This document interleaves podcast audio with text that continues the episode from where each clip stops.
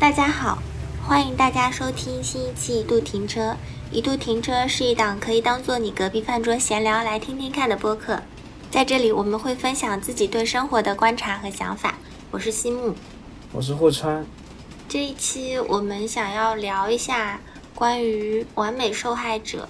有什么前情提要吗？我觉得先要在最开始做一下声明，本期因为会涉及到《傲骨贤妻》第二季第五集的非常非常详细的内容，如果有听众会比较介意这方面的剧透的话，嗯，这期就跳过吧。呃，《傲骨贤妻》它其实是一部律政剧，主要是讲女主角阿奥莉西亚在经历她的丈夫出轨之后，重返职场。重新回到律所之后去工作，里面主要的角色的话，除了女主 Alicia，还有她的丈夫 Peter，以及律所的合伙人 Diane 和 Will，这是最主要的几个人。这部剧每一集都会讲一个，呃，Alicia 所在的律所接的一个案子。所以，我们单独讲就是第二季第五集，其实是不影响整体的理解的。好的，所以我们接下来简单讲一下这一集的情节，看一看它到底为什么是伟大的一集。在一个华裔的晚宴上，Alicia 收到了一个叫做 Rory White 的注册按摩师的求助，说自己遭受了一个名叫 John Kent 的性侵。John Kent 在剧中是一个诺贝尔和平奖的获得者。为非洲女性做了许多贡献的公众人物，了不起的程度大概就是在剧里面，大家提到他的名字就会加上一个 Sir，就指代那一个 John Kent。据 Rory 自己讲，他是酒店的注册按摩师，当天酒店派他到 John Kent 的房间提供按摩服务。根据他所提供的账单，他的按摩服务是每小时六百五十美刀。对。在 Laura 去到 Alicia 所在律所的那个原因，她当时是说了一句：“At least I don't feel crazy here。”就是至少在律所，他们没有认为她疯了。其实，在最开始第一集的时候，Alicia 就是因为她的丈夫出轨了，她的丈夫是州检察官，所以会受到非常多的公众关注的。她是作为整个事件当中的受害者。就是阿伊莎之前可能也遭受过类似的社会关注，因为她的丈夫是个公众人物，而可能性侵 Rory 的也是一个有许多贡献的公众人物。所以在整个相信不相信的时候，当老阮说出六百五十美刀的账单的时候，Alicia 其实内心的想法，我觉得她应该是觉得，嗯，你是不是就是就是你的这个价格过高了？所以在律所的调查员告诉他调查出来那个开房的人名字是 Mr. Hobber 的时候，Alicia 是松了一口气的，他感觉到终于可以找到理由拒绝掉这个 case 了。但是 Rory 说，Kent 在酒店入住的时候用的是假名字，就像一个电影明星一样用假名字注册，且那个假名字就是 Mr. Hobber。然后 Alisha 把这个案件的信息传递给了三位合伙人。因为这个事件是非常巨大的，如果 Rory 讲的不是真话的话，律所又接了这个 case 的话，律所会面临巨大的风险。但是同时，如果 Rory 讲的是真话的话，对律所来说，这就是一个很好的 case，你能拿到很好的钱。在当时，三位合伙人有四个小时的时间来决定他们是否起诉全美最受欢迎的这个民主党员 Sir John Kent。然后，三个合伙人和 Aisha 就在一起听 Rory 讲他被性侵的过程。就是在整个讲述过程当中，律所因为有两个调查员，有一个调查员其实是去确认 Laura 所描述的是否属实，同时答案是让另外律所的另外一个调查员去确认 Laura 的意图，他是不是在撒谎，他是不是想要敲一笔，他是不是想要搞臭 Mr. Kent。在 Laura 自己的描述里面，按摩过程中，John Kent 暗示 Laura 需要他提供非一般按摩的性相关按摩服务，但是 Laura 自己表示他不提供这种服务。如果他需要其他服务的话，他可以叫其他人来。后来，当 Laura 在卫生间洗手的时候，John Kent 出现在了他的身后，生殖器暴露，而且有相应的生理反应。后来，在 Laura 去取在 Kent 卧室的按摩床的时候，Kent 对他发生了性侵。在性侵大概一分钟之后，可能是因为 Kent 老婆的一个电话劳拉得以逃脱了他的房间。这里当时就有律师提出来说：“就你当时为什么不离开？”Laura 说：“他需要酒店继续用它，他才有钱赚，所以他必须让 VIP 客户满意。而后来他之所以没有走，也是说他必须要拿走他的按摩台，因为那个是他的工作的工具。”听完 Laura 的论述之后，其实几位律师对于事件的真实性还是存在了怀疑，可能会有前后对应不一致的情况。对，因为 Laura 对他们的表述是未加修饰的，在他们看起来像是漏洞百出的。而且调查员的调查结果又显得 Laura 好像是有一些奇怪的目的，比如说他们得知 Laura 自己的经济状况不好，Laura 在性侵的当天有浏览过 John Kent 的网页。在 Kent 的房间用过的杯子上有 Laura 的唇印，同时 Laura 提供了可能是证据的毛巾，但是毛巾上的 DNA 检验需要几个星期的时间，而且就算有 DNA 也难以直接证明确实发生了性侵。就是不管是从 Laura 的自身的意图上的调查，还是说对事实的真相上的调查，他们发现有太多需要解释的事情了。所以，几位合伙人觉得接下这个 case 可能律所会陷入麻烦之中，他不是一个完美的受害者。同时，John Kent 也想通过一些局外的交易让律所来放弃这起案件。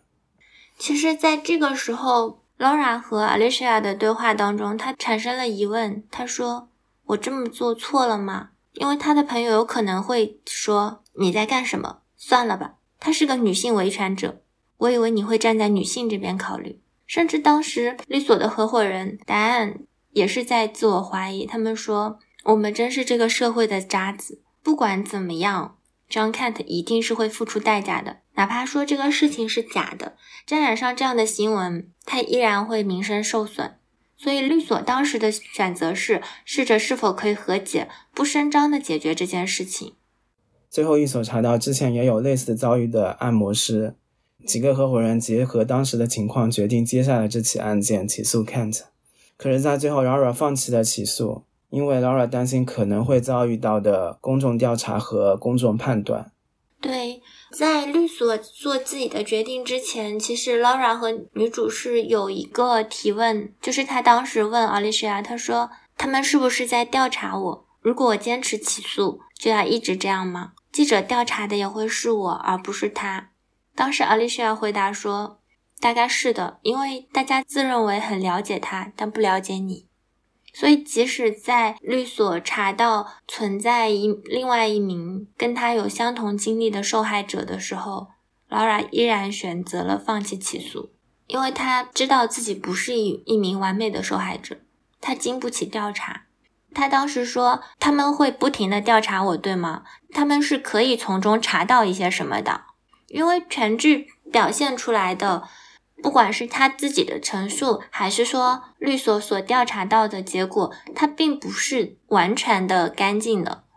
上面讲的是这一集的情节梗概，并不能很好的概括这一集里面的精彩部分。如果收听的你有空的话，我们强烈建议你自己看一看这一集。对我就是看到我刚刚说的这一些，真的是很受触动。因为就是现实当中，我们看到的更多的其实是已经经过修饰的版本，是暴露到公众面前的版本。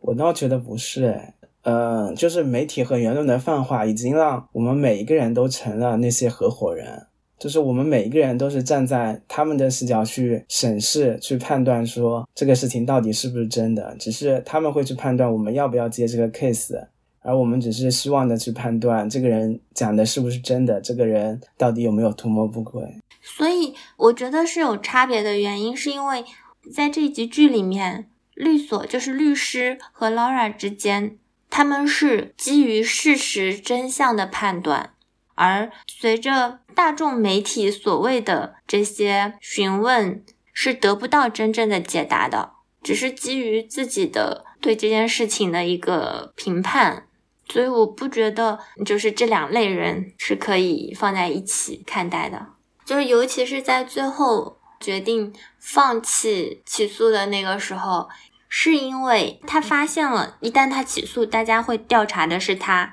他发现他的生活是没有办法被这样子暴露在大众面前。他意识到他自己不是大家想要的那种完美的受害者。我觉得他自己是没有概念的，就是他并没有意识到他到底是不是完美的人，他只是担心自己受到了这些拷问、询问。就是站在他的角度，他并不需要考虑他是否是一个完美受害者。但是站在思维律师的这个角度，有这样子就是要接或者不接这个案子的原因，是因为他的生活是经过他们的调查之后，发现有各种各样的问题，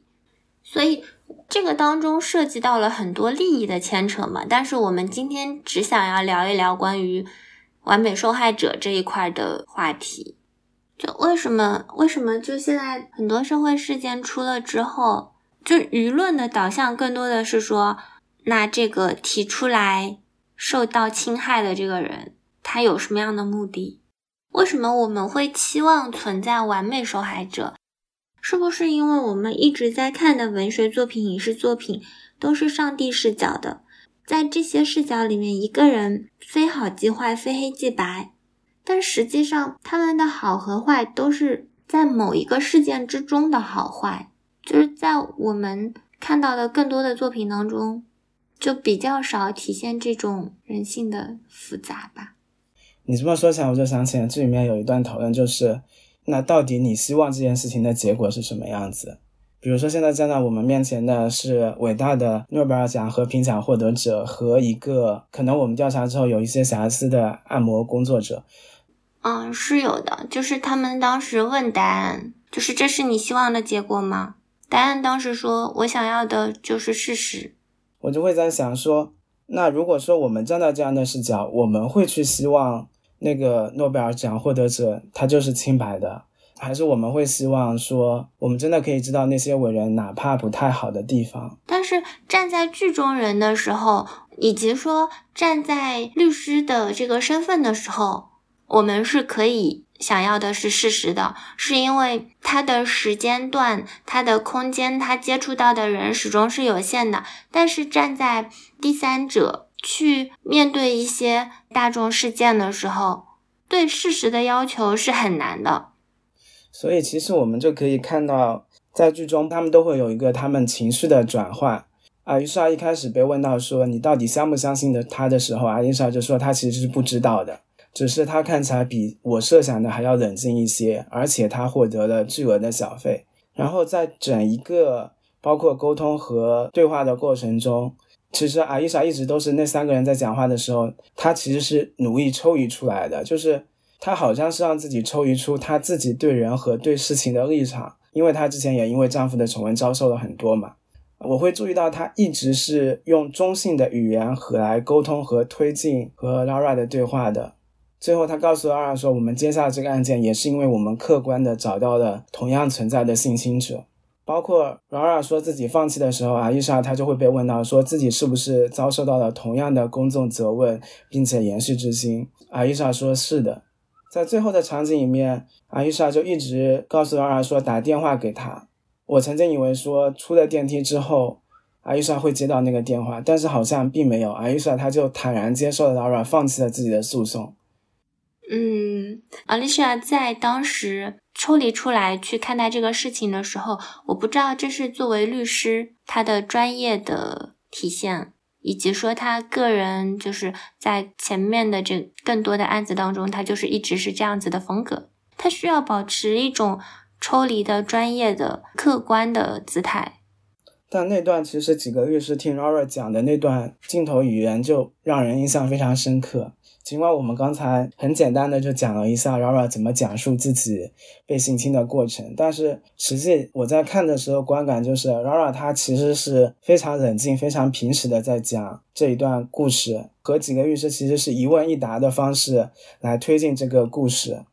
对，以及其实我印象很深的就是在整个事件当中，决定是否接下这个案子的是三位合伙人嘛？这里我觉得需要补充一下，答案他是为女性权利做了很多事情的律师，所以提出反对意见的那个是作为女权主义的答案。由此可见，这件事情如果说放到大众面前，Laura 是更不可信的。就我觉得这里编剧是故意的，故意是让答案做那个持反对意见的人。但我觉得其实是只有答案能做那个持反对意见的人的，就是因为他需要一种，哪怕你身为女性，但是同样会对女性同胞所受到的问题产生怀疑，然后来加深说这个事情，他就是会有这样的情况，可能就像你讲的，编剧是故意的。还有就是整个背景当中，答案就是一个女权主义者，所以当被起诉的人。做出性侵事情的人是 John Kent 的时候，对答案的打击是更大的，是因为那是他的偶像。就是还是回到我刚才讲的抽离感的感觉嘛，就是我在看他们几个人对话的时候，嗯，Rara 他在讲对他来说自己非常巨大的事情，对他来说这个事情充满了苦痛，但是在场的其他人，其他律师，他们好像是律师，他们。自觉不自觉地规避掉了然后的苦痛可能来给他们造成的判断的影响。他们用的是一个一个的问答，来让那些细节变得清晰。用他们冷静的态度，好像是在上帝去审视劳拉和劳软那段时间发生的事情。一瞬间，我就会觉得说，那些律师好像是在帮助他的人，可能会接下他 case 的人，帮助他赢得这起性侵官司的人。但是，感觉那些律师同时也是围观他的那些人，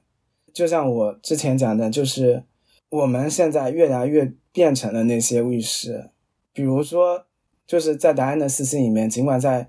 会面的当时没有发生，但是在答案走出那个会议室的时候，他就会觉得说，这么伟大人为什么会玩电子游戏？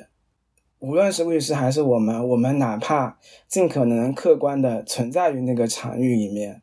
但是我们都是会有这样一个私心的，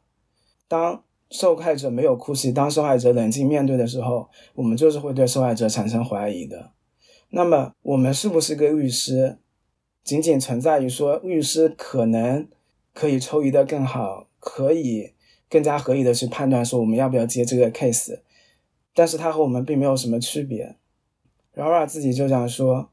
他不知道自己应该是什么反应。如果哭真的有用的话，他希望这件事情发生在一个会哭的人身上。我就会在想说，我们可能不是律师，但是我们越来越多的直接参与到了那样的俯视的、抽离的、审视的对话里面。我们到底能不能从这些事情抽离出来，或者说抽离出来是不是我们应该做的事情？其实可能从一定程度上是，就像我们在网上看到。如果女孩子受到骚扰的时候，可能会有人问，就下意识的反应就是你穿了什么？你是不是错误的传达了什么信息给别人？就我会审视自己是不是也会这样的。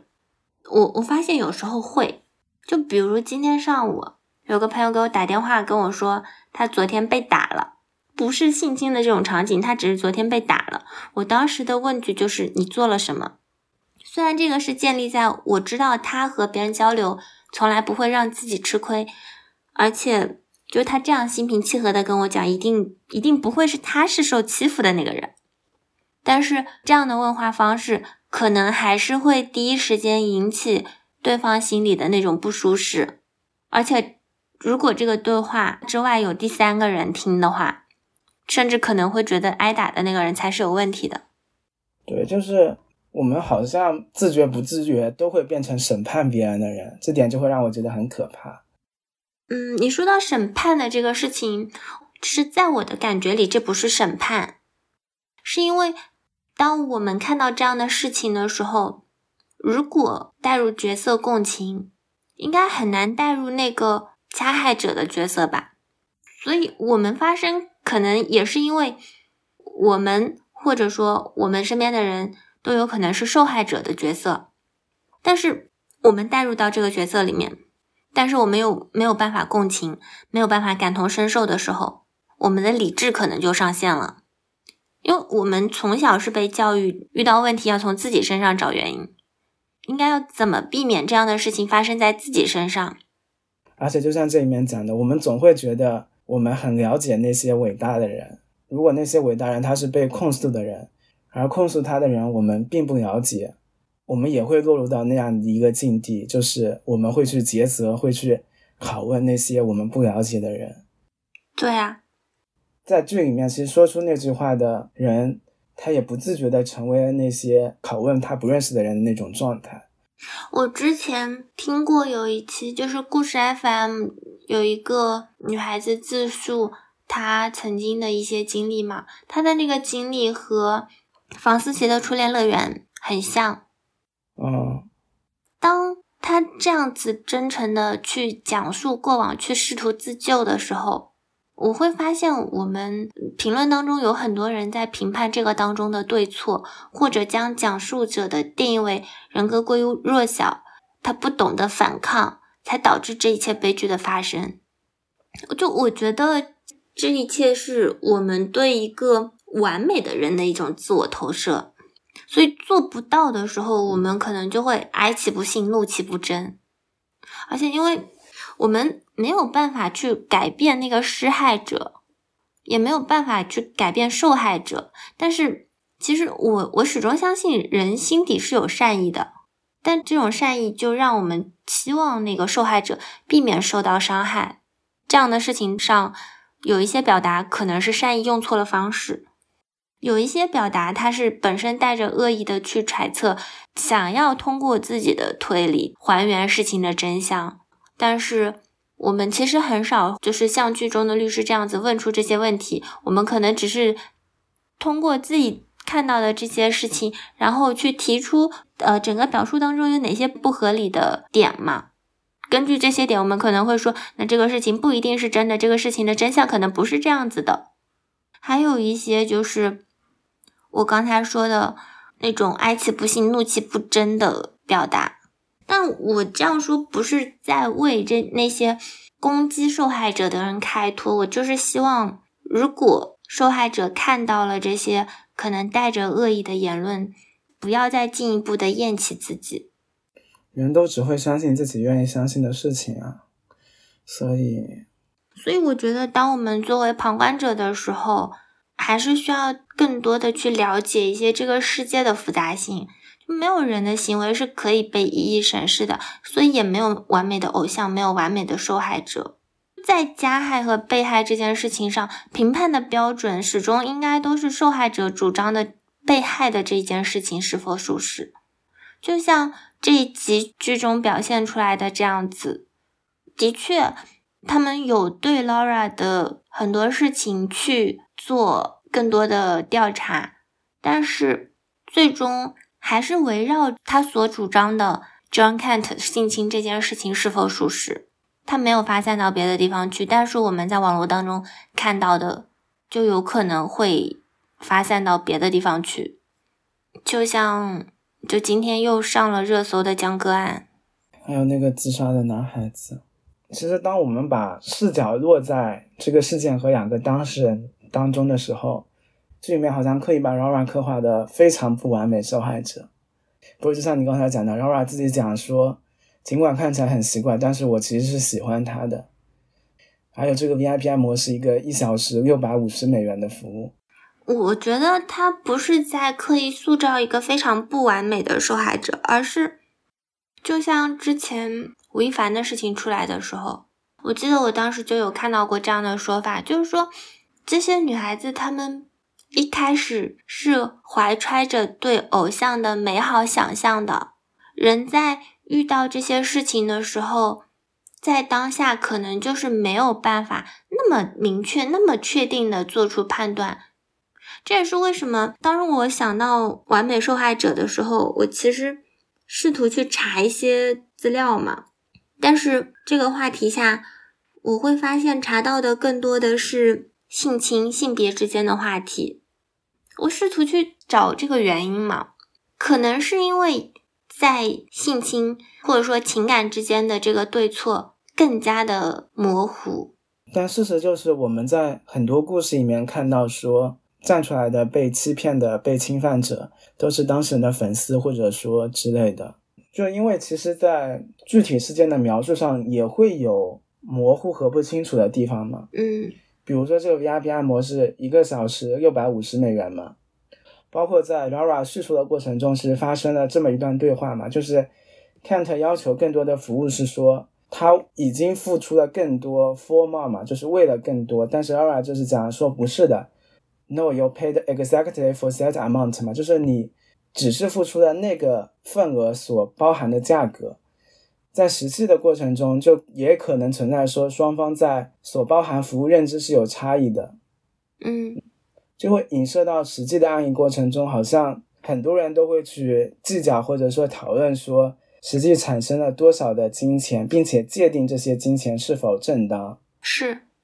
对我们之前就会看到说都美竹她到底拿了多少钱，讨论说以静蕾她那一套房子是她或者不是她的，到底有什么区别？就好像说那部分交易那部分金钱就已经被界定了潜在的可以被产生欺瞒，可以被产生侵犯。其实我是觉得，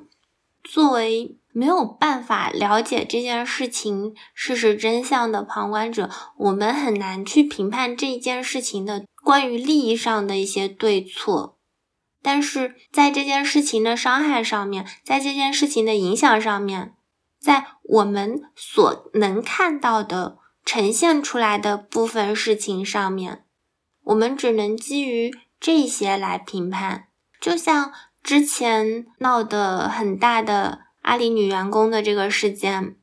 到现在它不会再被人提及的原因，仅仅是因为最后说这个女员工她陈述的这个事情并非事实真相，但是并不代表这件事情不具有讨论价值。就在这整一段故事的背后，Rara 她放弃了上诉，走出了电梯。在我的视角看来，对 Rara 这个可能存在的性侵就这样被他隐藏和他自我消化了。Rara 在最后被问到说为什么上诉的时候，Rara 回答说是每一个人都会去更多的挖掘我，他们会找到一些东西。其实无论在事件或者事件之外，每一个人都不是完美的，每一个人好像都是有要可挖的。而且在他的视角里面，他觉得大家不会相信圣人会做出那样的事情，他自己也不愿意相信，所以他离开了。看完这集的时候，其实《二五神器》第二季第五集是发生在二零一零年的事情，离现在有十二年了。剧中那个时候谈论的是那些记者、那些媒体会深挖 Rara 的一切，但是在十二年之后的今天，我们好像每一个人面对的都是更大的墙、更广泛的互联网和门槛更低的发言。所以我们可以看到许许多多因为不完美而在互联网死亡的人，有很多人会因为自己心智不成熟时候说过的话被打到标签、被冷藏、被划去名字。我们也会因为自己可能的冷静和自己可能的不冷静被以为图谋不轨。我就会觉得说，这种对完美的追求是没有停止过的，总是会有接二连三不断的不完美受害者的出现。他们本身在事件当中就已经受到过一种伤害，但是在当他们被发现他们自己不完美的时候，又要承受社会所给予的第二重伤害。包括在这一集里面出现的，我说的，我们每个人都是律师，我们真切的会有一些质疑，会有一些围观，也是我们真实的人的写照。只是这种情况，它并不会因为它在十二年之前发生过，今天就不再发生了。这些情况它只会不断的出现，不断的循环往复。是的，就一定程度上，我会认为我们现在的环境会比当时要好一些，至少我们会有一些对完美受害者这个事情的讨论，有一些关于受害者是否需要完美这件事情的更多的探索吧。当然，也可能是因为我们经历了太多的偶像的塌房的事件，经历了太多不完美受害者他们所经历的痛苦。只有在那些不完美受害者把他自己的伤口暴露在外，告诉大家说他真的受到过这些伤害，就哪怕我怎么怎么，我还是受到了伤害之后，我们才有可能真切的从支持更巨大的人的那方投出另外的视角。但是这本身就是要求他们一次又一次的揭开伤疤。你觉得是因为经历了太多不完美的受害者？我觉得是因为经历了太多不完美的偶像。可能我们之前更多的经历的是一些相对完美的受害者，他们去揭露出来这一个个真实又不完美的偶像，就让大众逐渐意识到，我们所认为的那个完美的偶像也是不完美的人，他们也可能会犯错。所以，当那些不完美的受害者提出来指控，说这些偶像他们所做的一些事情的时候，我们更能接受。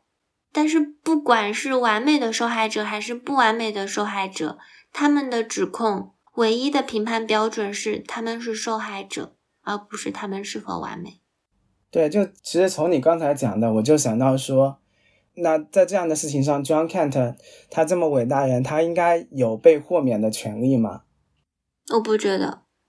就是关于这一集，很多人认为这一集是在影射历史上的马丁路德金。就是我们小时候知道马丁路德金都是在课文里面嘛，就是每个人都有一个梦想，对吧？嗯，马丁路德金和这一代 Sir John Kent 都是诺贝尔奖和平奖的获得者。马丁路德金在他在世的时候也有传闻他有不良的性行为，但是因为他的伟大和媒体传送的需要，这些传闻都一样被藏匿在历史的角落里面了。这其实就是一个课题嘛，就是一个人如果足够伟大的话，他应该被豁免嘛。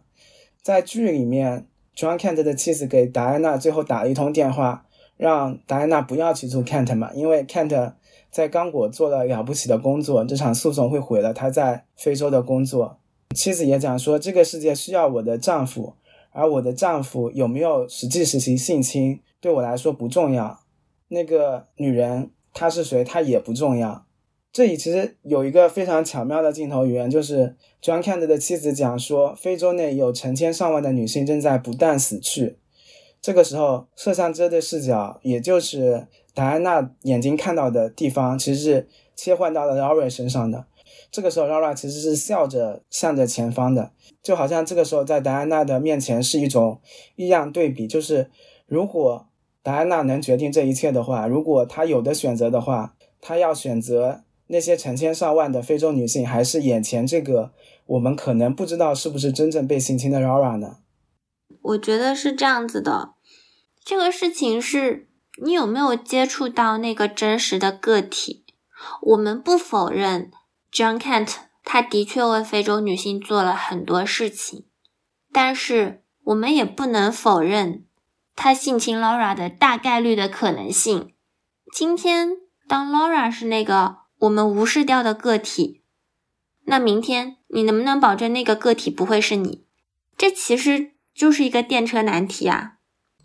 就是回到现实里面，我们遇到的问题是发生在我们身边，或者说发生在中国这个社会环境的 John Kent 都是年轻小鲜肉嘛，对吧？嗯，大家欢天喜地的死因他们被冷藏了，大家就抵制他们的剧，骂他们几句就完了。嗯，他们也不会产生什么社会影响嘛。那如果是那些光鲜了不起的人，我们该怎么思考呢？我们并不能说，因为他做了巨大的贡献，那他就可以在其他的事情上为所欲为嘛？嗯，是这样的，只是就是把它等价成电车难题，就会有点太简单了这个事情。但是其实它的本质是啊，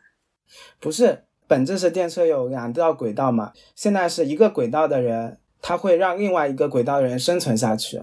你现在救了另一个轨道的人，其实也是在杀害他们。他所做的另外的事情，不代表没有人可以做啊。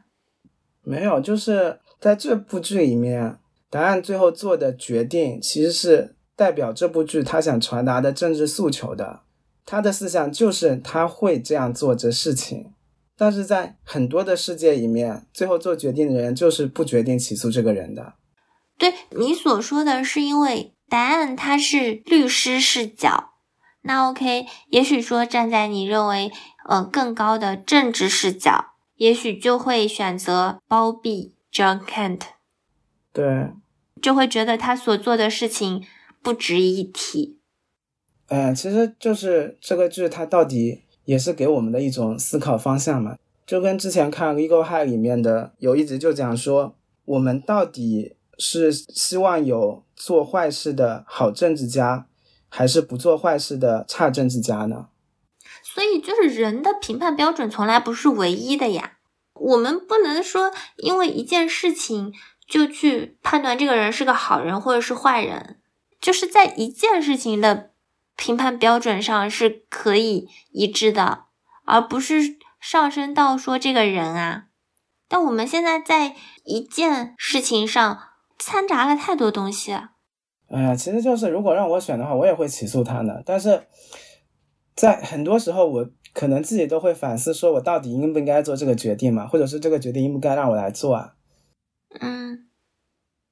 还有一个想说的，其实是在最后，Rara 选择了不上诉嘛。他讲的是，如果说有下一个受害者的话，让他们来起诉吧。嗯。他的原话是说：“Since they need to do this because I can't。”因为我自己没有办法做这样的事情，所以他们需要去做上诉的事情。我在想的就是，如果每一个人都不起诉的话，那到下一个人的时候，如果有下一个人的话，下一个人就成为了一个新的受害者。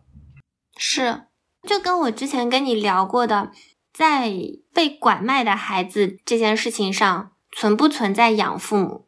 因为所谓的养父母，他们很有可能就是被拐孩子的那个买方。嗯，当亲生父母找到那个被拐的孩子的时候，孩子可能跟所谓的养父母已经建立了长时间的亲密的连接。孩子跟养所谓的养父母之间的感情是远远要深于有着血缘关系的亲生父母的。亲生父母是否需要去起诉？这个所谓的养父母呢？因为一旦起诉，一定面临的是说，孩子可能更加不可能认回他了。他这里的抉择其实是自己的孩子和其他人的孩子之间的一个抉择。因为如果永远都没有人起诉的话，那是不是拐卖孩子、买卖孩子这件事情会一直存在？有买卖才会有拐卖，就永远都会要有一个人站出来。这也是为什么我之前说那些站出来的那些受害者，不管他们说的是否是事实真相，他们都是勇敢的，是因为站出来的人，他们做出了站出来的这个举动，就已经要面临太多我们想象不到的苦痛。之前有一本书叫《知晓我姓名》，嗯，那里面女孩子她就是状告了一个。就反正是一个什么一个一所名校的一个高材生，讲述了他发生这个事情到状告去告赢这件事情当中所有的经历，包括他要被问询，他的问询比我们在这一集看到的要残酷的多，甚至他不能拥有自己的姓名，在整个案件当中，哦，以及。他要面对其他人的眼光，但是他幸运的是，他身边至少有人支持他嘛。所以这本书没有那么悲观，没有那么让人看起来非常的抑郁。就跟房思琪的《初恋乐园》和八二年的金智英比起来，它相对来说要阳光的多。当然，也可能是因为他获得了更多的支持。但是我会觉得，就是在这些事情当中。站出来的人，他们都已经足够勇敢了，但我们并不能因此就去责怪那些没有站出来的人，是因为没有站出来的是大多数，是人性。是呢，所以我们也不太应该给那些受害者压力。对，如果他们有问题什么的时候，我们就像阿伊莎一样，简单的回复他们就好。那好吧。本期节目就录到这里，听众朋友如果有意见或者建议，可以给我们评论，也可以给我们发邮件，我们的邮箱是一度停车 at gmail 点 com。如果觉得我们做的不错，请给我们多多点赞，或者在苹果播客给我们点个五星好评。感谢大家的收听，拜拜，拜拜。